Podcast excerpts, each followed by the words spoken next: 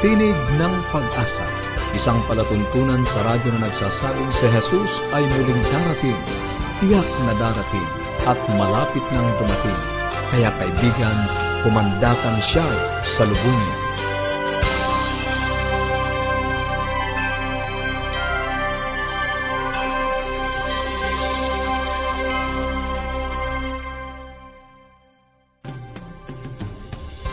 Maligaya at puno ng pag-asang pakikinig mga kaibigan. Kami po ang inyong mga lingkod, Pastor na Caranza. At Meloong, Nag-aanyaya na samahan nyo kami dito sa ating palatuntunan sa loob lamang ng 30 minutong talakayan upang ating pag-usapan ang mga bagay na makapagpapanatiling matatag ng ating samahan sa ating tahanan at sa pagtuklas ng pag-asang nagmumula sa salita ng ating Panginoong Diyos. Nais po namin kayong padalhan ng mga aklat at aralin sa Biblia.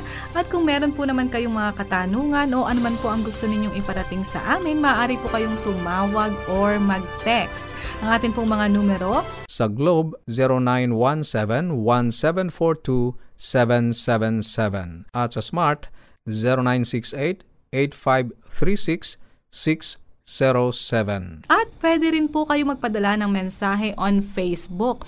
Ang atin pong page, forward slash AWR Luzon, Philippines. Forward slash AWR Luzon, Philippines. Or, maaari din kayo mag-send ng email sa connect at adventist.ph.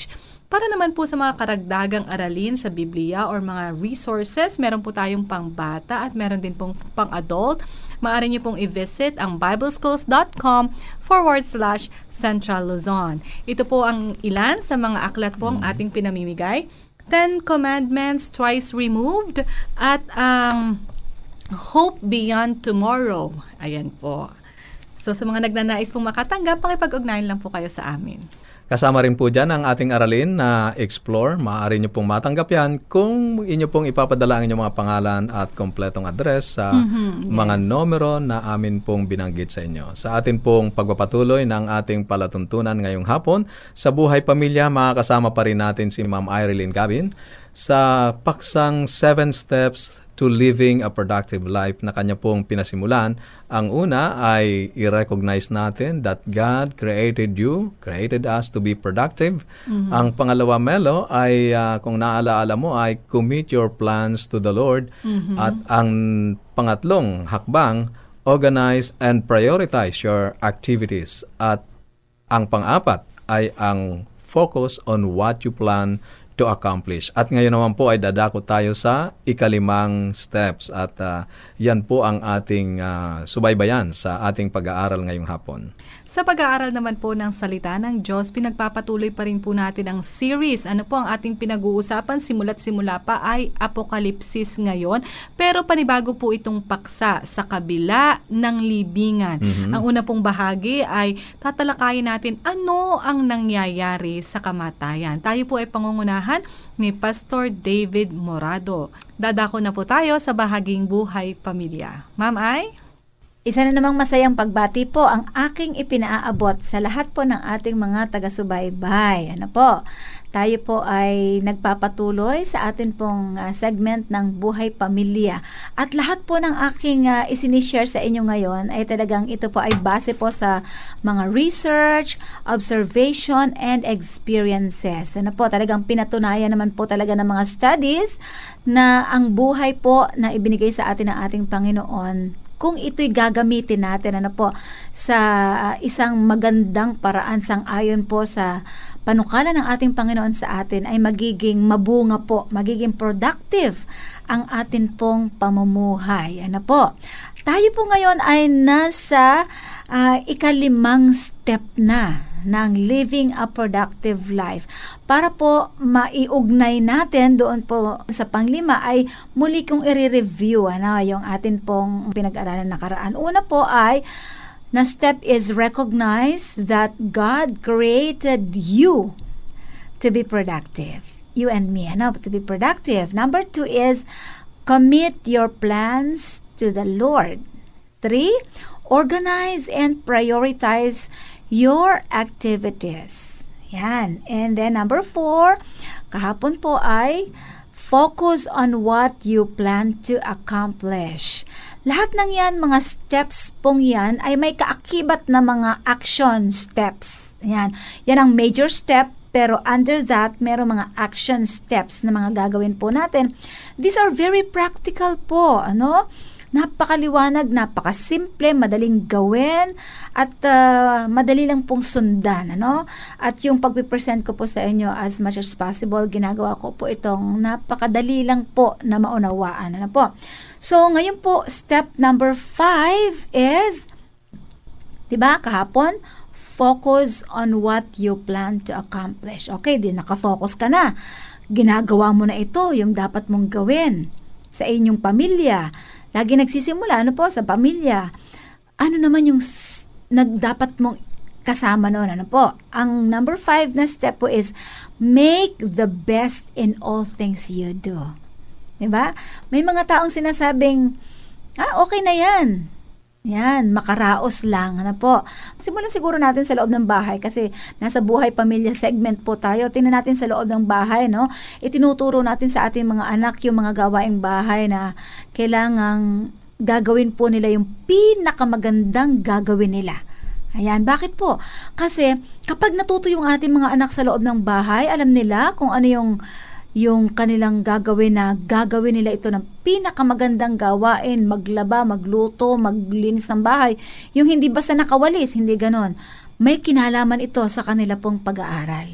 Para pag nag-aral sila, nagtrabaho sila, kung ano yung natutunan nila sa loob ng bahay, ganon din po yung gagawin nila kapag sila nag-aral, kapag sila po ay nagtrabaho. Yan po yung isang legacy na naman na ko, ano, uh, sa aking nanay. Talagang, kasi po, yung nanay ko ay plain housewife. Tinuro talaga sa amin yung tamang paglalaba, lahat ng ganon.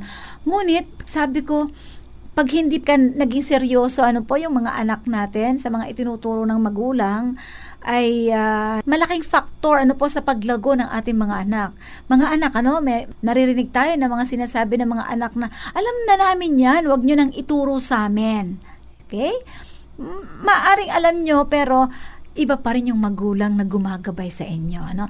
Kung halimbawang alam nyo na, makinig lang kayo sa inyong mga magulang at tsak meron kayong makukuhang mahalagang puntos na ituturo niya sa atin. Ano po? So, uulitin ko, make the best in all things we do. Ayan.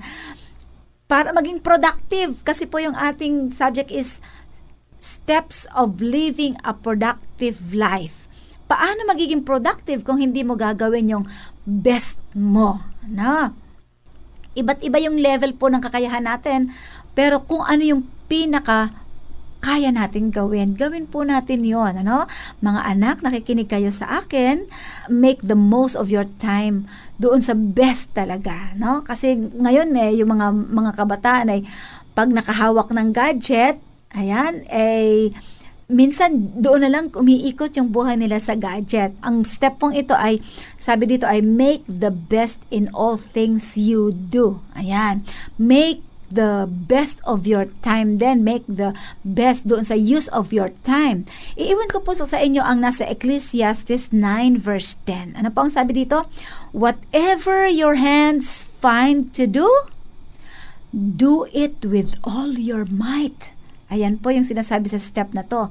Whatever your hands find to do, do it with all your might. Fifth step, make the best in all things you do. At ipagpapatuloy po natin ang 7 steps bukas sa ating pagpapatuloy ng ating pong segment. Maraming maraming salamat po napapanahong paalala. Maraming salamat po, Ma'am Ay. Let's be the best in whatever mm. abilities given us. Tama, Hindi tama. naman sinasabing we have to be the best in the world eh. Hindi ganon. But we have to do the best doon sa kakayanan natin. Mm. Kasi malimit, Pastor Nair, di ba, we settle for mediocrity. Mm-hmm. Pwede na eh. Bakit pa mag effort Okay naman na yun. Tinanggap naman na. So, Tama ka. why, why give much more effort? So, ngayon mga kaibigan, maganda na maging intense intentional tayo na ibigay or gawin ang ating pong pinaka mabuti. Kung mayroon po kayong mga katanungan o ano man ang inyong nais iparating sa amin o kaya ay nais nyo pong magkaroon ng mga aklat at aralin sa Biblia na aming ipinamimigay, maaari po kayong tumawag o mag-text sa ating mga numero. Sa Globe, 0917-1742-777 at sa Smart, 0968-8536-607. Pwede rin po kayo magpadala ng mensahe sa ating Facebook page forward slash AWR Luzon, Philippines or mag-send ng email sa connect at adventist.ph. At sa pag-aaral po ng banal na kasulatan ay makakasama po natin si Pastor Dave Morado. Si Pastor Dave Morado po ay kasalukuyang Youth Ministries Director dito sa ating tanggapan sa North Philippine Union Conference. Siya rin po ang Special Needs Ministries Coordinator. Si Pastor Dave po, he enjoys the company of young people. Mm. At ngayon po ay ibigay natin sa kanya ang panahon. Pastor Dave? Magandang araw po sa ating lahat.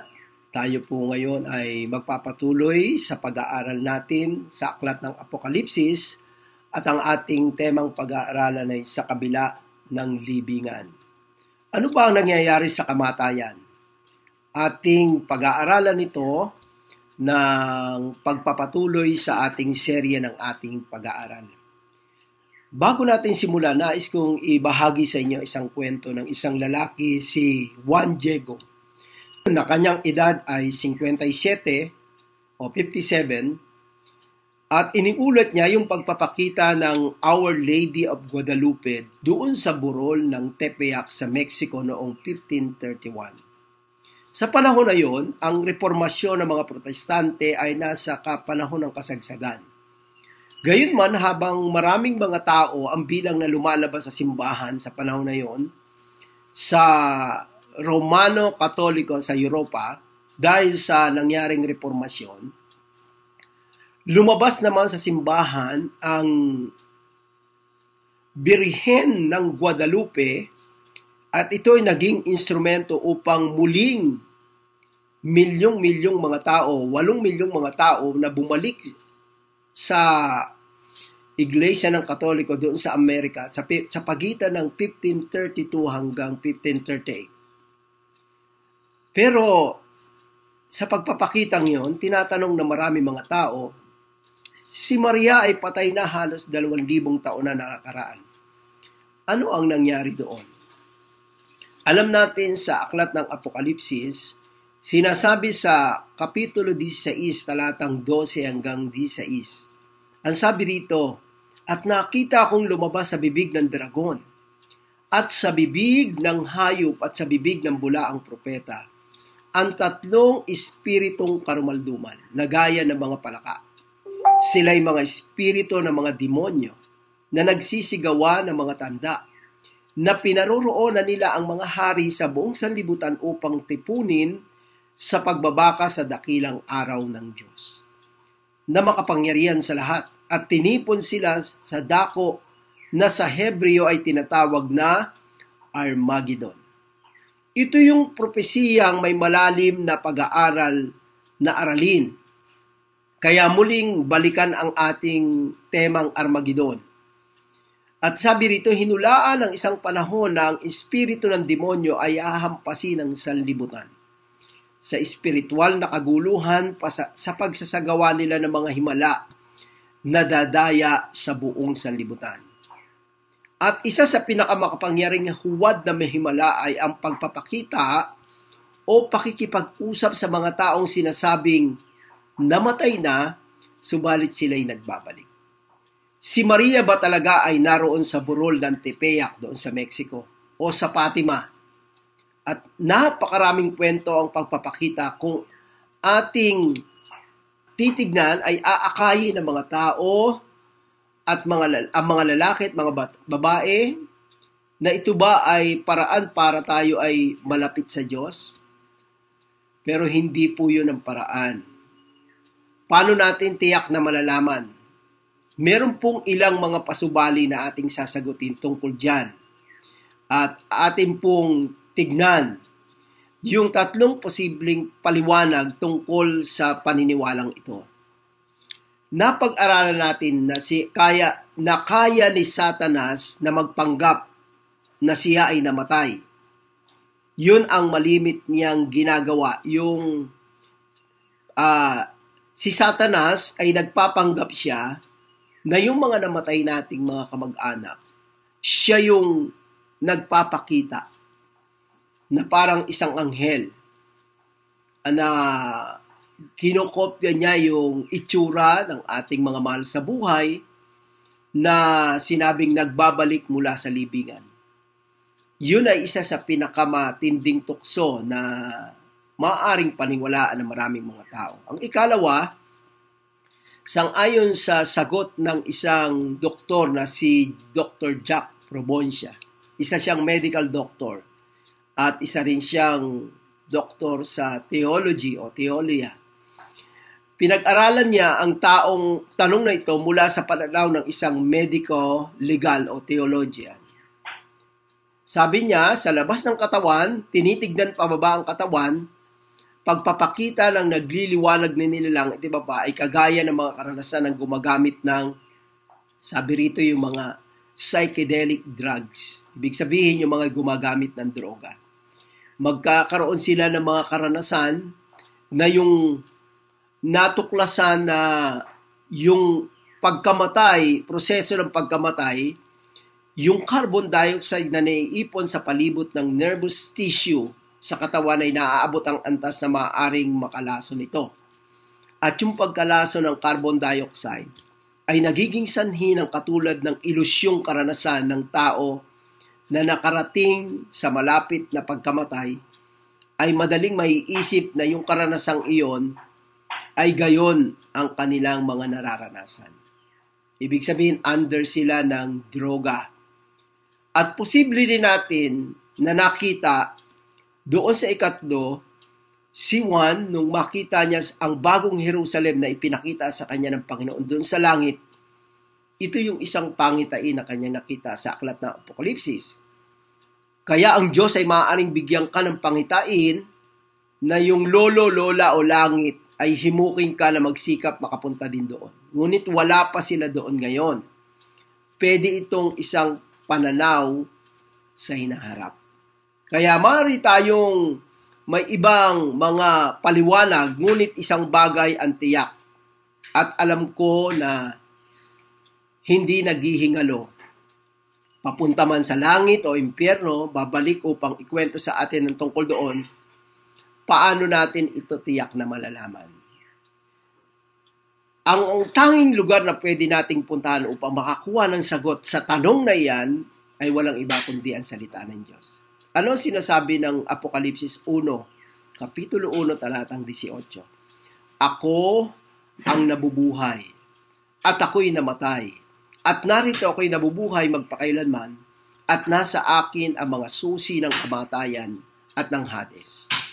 Sa madaling salita, sinasabi rito sa talatang ito, si Jesus ay galing na doon at ginawa doon. Tignan natin ang salita ng Diyos. Ano ba ang tao? Tignan natin yung very foundation ng sinasabi ng banal na kasulatan tungkol sa kalagayan ng tao. Upang higit nating maunawaan kung ano ang nangyayari sa kamatayan, kailangan muna nating maunawaan kung ano ang tao at saan tayo nagsimula. Ano tayo? Balikan natin pasimula kung anong sinasabi nandun sa tungkol sa buhay at tungkol sa kamatayan. Inilalarawan sa atin ng Biblia ang pasimula ng buhay sa Genesis 2.7. Ang sabi rito, at nilalang ng Panginoon ng Diyos ang tao sa alabok ng lupa at hiningahan ang kanyang mga butas ng ilong ng hininga ng buhay. At ang tao ay naging kaluluwang may buhay. Sabi yan sa Genesis 2.7. Kaya sang-ayon sa Bible, ay ang tayo, ang tao, ay nagiging kaluluwa sa pagsasama ng katawan na inihugis mula sa alabot. At ito ay hiningahan ng buhay. Ano yung mayroon tayo na sinasabing hininga ng buhay? Ang tawag sa atin ay tayo ay isang kaluluwang buhay. Pansinin natin yung bagay na mahalaga. Dito sinabi na tayo ay may isang kaluluwa. Ang kaluluwa ay hindi isang bagay na pag-aari natin. Hindi binigyan ng Diyos ang isang kaluluwa ng isang kaluluwa ang tao. Ang tao ay naging isang kaluluwa. Ibig sabihin sa original na salita sa Hebreo, yung nephes, yun yung Hebrew word, na kaluluwa. Matatagpuan natin ito sa ilang nakakagulat na lugar dito sa kabanata ng Genesis chapter 1. Ang isa sa talatang 30 ay nagsasabi, ang sabi, at sa bawat ayop sa lupa at sa bawat ibon sa impapawid at sa bawat nagsisiusan sa ibabaw ng lupa ay may buhay ay ibinigay ko ang lahat na pananim na sariwa na pinag, pinakapagkain. Dito, ang parehong salitang nepes ay isinaling creatures o nilalang na may buhay. Sa ibang salita, ang talata ay maaaring isinali na ang lahat ng kaluluwa ay gumagalaw sa ibabaw ng lupa. So, ang kaluluwa ay hindi inilagay sa tao. Hindi ito isang bagay na taglay na natin. Ang kaluluwa ay tayo. Tayo na mismo yun, tinatawag na kaluluwa. Inihinga ng Diyos sa tao ang hininga ng buhay. At ang katawan plus yung hininga ng buhay equals isang bu- buhay na kaluluwa. Kaya yung katawan mula sa alabok, pagkatapos hiningahan tayo ng hininga ng buhay, yun ang tinatawag tayo na kaluluwang may buhay. Sa Genesis 12.5, masasabi natin, mababasa natin, si Abraham ay isinama ang lahat ng kaluluwa na kanilang nakuha sa Haran at sila'y nagtungo sa lupain ng Kanaan. Ano yung kaluluwa rito? Yung nepes. Hindi sinasabi rito na na si Abraham ay dinala niya yung isang kumpul na multo na kasama niya upang sa lupang pangako. Kundi sinasabi rito mga tao na isinama niya. Sa katotohanan, kahit ngayon sa Amerika o sa USA, kung ikaw ay isang piloto at magpapile ng isang plano ng paglipad sa Federal Aviation Agency, kailangan mong i-report kung ilang kaluluwa nakasakay sa iyong flight. Ibig sabihin, ilang tao.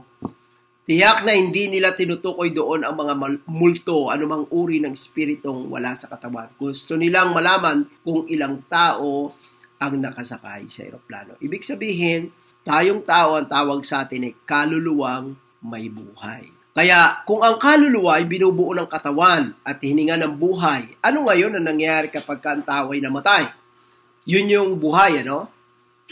Ito yung kamangamangang mababasa natin sa kabaligtaran ng paglikha o paglalang. Sa Ecclesiastes 12.7, sinasabi rito, inilalarawan ang kamatayan sa pagbuwag ng kombinasyon ng buhay na kaluluwa. Ganito ang nakasulat, ang sabi, ang alabok ay mauuwi sa lupa gaya ng una at ang diwa ay mababalik sa Diyos na nagbigay sa kanya. Ibig sabihin, yung dalawang komposisyon ng kalagayan ng tao kapag siya'y namatay, itong katawan natin na lupa galing sa alabok ay babalik, pero yung hininga ng buhay ay babalik sa nagbigay na walang iba kundi ang Diyos. Kaya ito yung mahalagang kaalaman na nasa lumang tipan. Yung salitang may sinasabi sa lumang tipan na ruwak na isinalin sa salitang spirito, spirito. Dito isinalin din yung salitang breath of life in its nostrils o hininga ng buhay sa mga butas ng ilong. Kasi nung tayo lalangin, ang hininga ng buhay ibinigay ng Diyos at dito pinadaan sa ilong. Kaya dito tayo humihinga. Kaya yung katotohanan sa Genesis 8.1, ito ay isinalin na yung salitang ruwak ay wind or hangin na ipinadala ng Diyos upang tuyuin ang lupa at pagkatapos ng baha. Sa Ecclesiastes 3:19-21, ang Biblia binanggit pa na ang nangyayari sa mga anak ng tao ay nangyayari sa mga hayop. Ano yung nangyayari sa tao at nangyayari sa hayop? Ang sabi rito, isang bagay ang nangyayari sa kanila kung paanong namamatay ang hayop, gayon namamatay ang tao. Ibig sabihin, pareho lang Bagamat ibang kalagayan ng pagkalalang sa atin, pero pareho tayong namamatay. Silang lahat, ang sabi rito, may isang hininga o espiritu o sa parehong salita na sinasabi sa Hebreo na ruwa. Kaya sabi rito, sinong nakakaalam ng diwa ng tao kung napailang lang at ang diwa ng hayop kung napaibaba sa lupa. Kaya ang, ang kamatayan o ang pagkamatay ay kabalagtaran ng paglalang. Ang katawan ay babalik sa lupa at ang hininga ng buhay ay bumabalik sa Diyos na siyang nagbigay nito. Kaya ang susunod nating pag-aaralan ngayon ay kung saan napupunta yung mga patay. Anong kanilang ginagawa pagka sila'y namatay? Kaya po, kung meron kayong katanungan sa mga bagay na ito, maaari po ninyong ipadala ang inyong mga katanungan. Mga kaibigan, isa na naman pong uh, natatanging katotohanan mula sa Biblia ang ating natuklasan ngayon at patuloy na tutuklasin sapagkat marami po tayong mga paniniwala na nakagisnan na parang uh, uh, kasalungat sa mga katotohanan ng ating natutuklasan ngayon. At mayroong tatlong mahalagang bagay akong nakita sa pag-aaral na dinala sa atin ngayon ni Pastor Dave sa paksang ito nasa kabila ng libingan. Una ay nalaman natin na mula sa tala ng Apokalipsis sa huling araw ay lalabas sa bibig ng dragon, hayop at bula ang propeta ang mga espiritong karumaldumal, mga espiritu ng demonyo na nagsisigawa ng mga tanda at nagsasagawa ng mga himala na dadaya sa buong sanlibutan. At ang isa sa pinakamakapangyarihang huwad na mga himala ay ang pagpapakita o pakikipag-usap sa mga taong sinasabing nagmula mula sa kamatayan o sa pagkamatay. Ano? Pangalawa, naunawaan natin na sa Biblia, ang kaluluwa ay hindi inilagay sa tao. Hindi ito isang bagay na taglay natin. Mm-hmm. Ang kaluluwa ay ang tao mismo. Ano, yes. Melo? At pangatlo, ang pagkamatay ay kabaliktaran lamang ng paglalang. Ang katawan ay babalik sa lupa mm-hmm. at ang hininga ng buhay ay bumabalik sa Diyos. Mm-hmm. Mga kaibigan, kung mayroon tayong dapat taglaying pananiwala, pananampalataya, ay kung ano ang sinasabi ni Jesus tungkol sa kalagayan ng tao kapag siya ay namatay. At ipagpapatuloy po natin ang pagtuklas sa mahalagang mga katotohanan yan sa mga susunod nating pag-aaral. Abangan po ninyo. Kung meron po kayong mga katanungan o kung nagnanais po kayo na makatanggap ng mga uh, dagdag na aralin sa banal na kasulatan, ay makipag-ugnayan lang po kayo sa amin. Ito po ang ating mga numero. Sa Globe, 0917-1742-777. At sa Smart, 0968 8536 0917. Maaari din po kayo magpadala ng mensahe sa ating pong Facebook page, ang ating page forward slash AWR Luzon, Philippines. At pakilike po ito i-follow at i-share po sa inyong mga kaibigan. Kung nais pong mag-send ng email, ang ating email address, connect at adventist.ph. Maraming salamat po sa inyong pagsubaybay at sa pakikinig. Sa atin pong pansamantalang pag-iwahiwalay, baunin natin ang salita ng ating Panginoong Diyos sa Apokalipsis Kabanatang 22, Talatang 20, ang nagpapatotoo sa mga bagay na ito ay nagsasabi, Oo, darating ako. At habang inaantay natin ang kanyang pagdating, panghawakan natin ang kanyang mga salita sa Isaiah 59.1. Narito ang kamay ng Panginoon ay hindi maikli na di makapagliligtas, ni hindi mahina ang kanyang pandinig, na ito'y hindi makaririnig. Bukas po muli.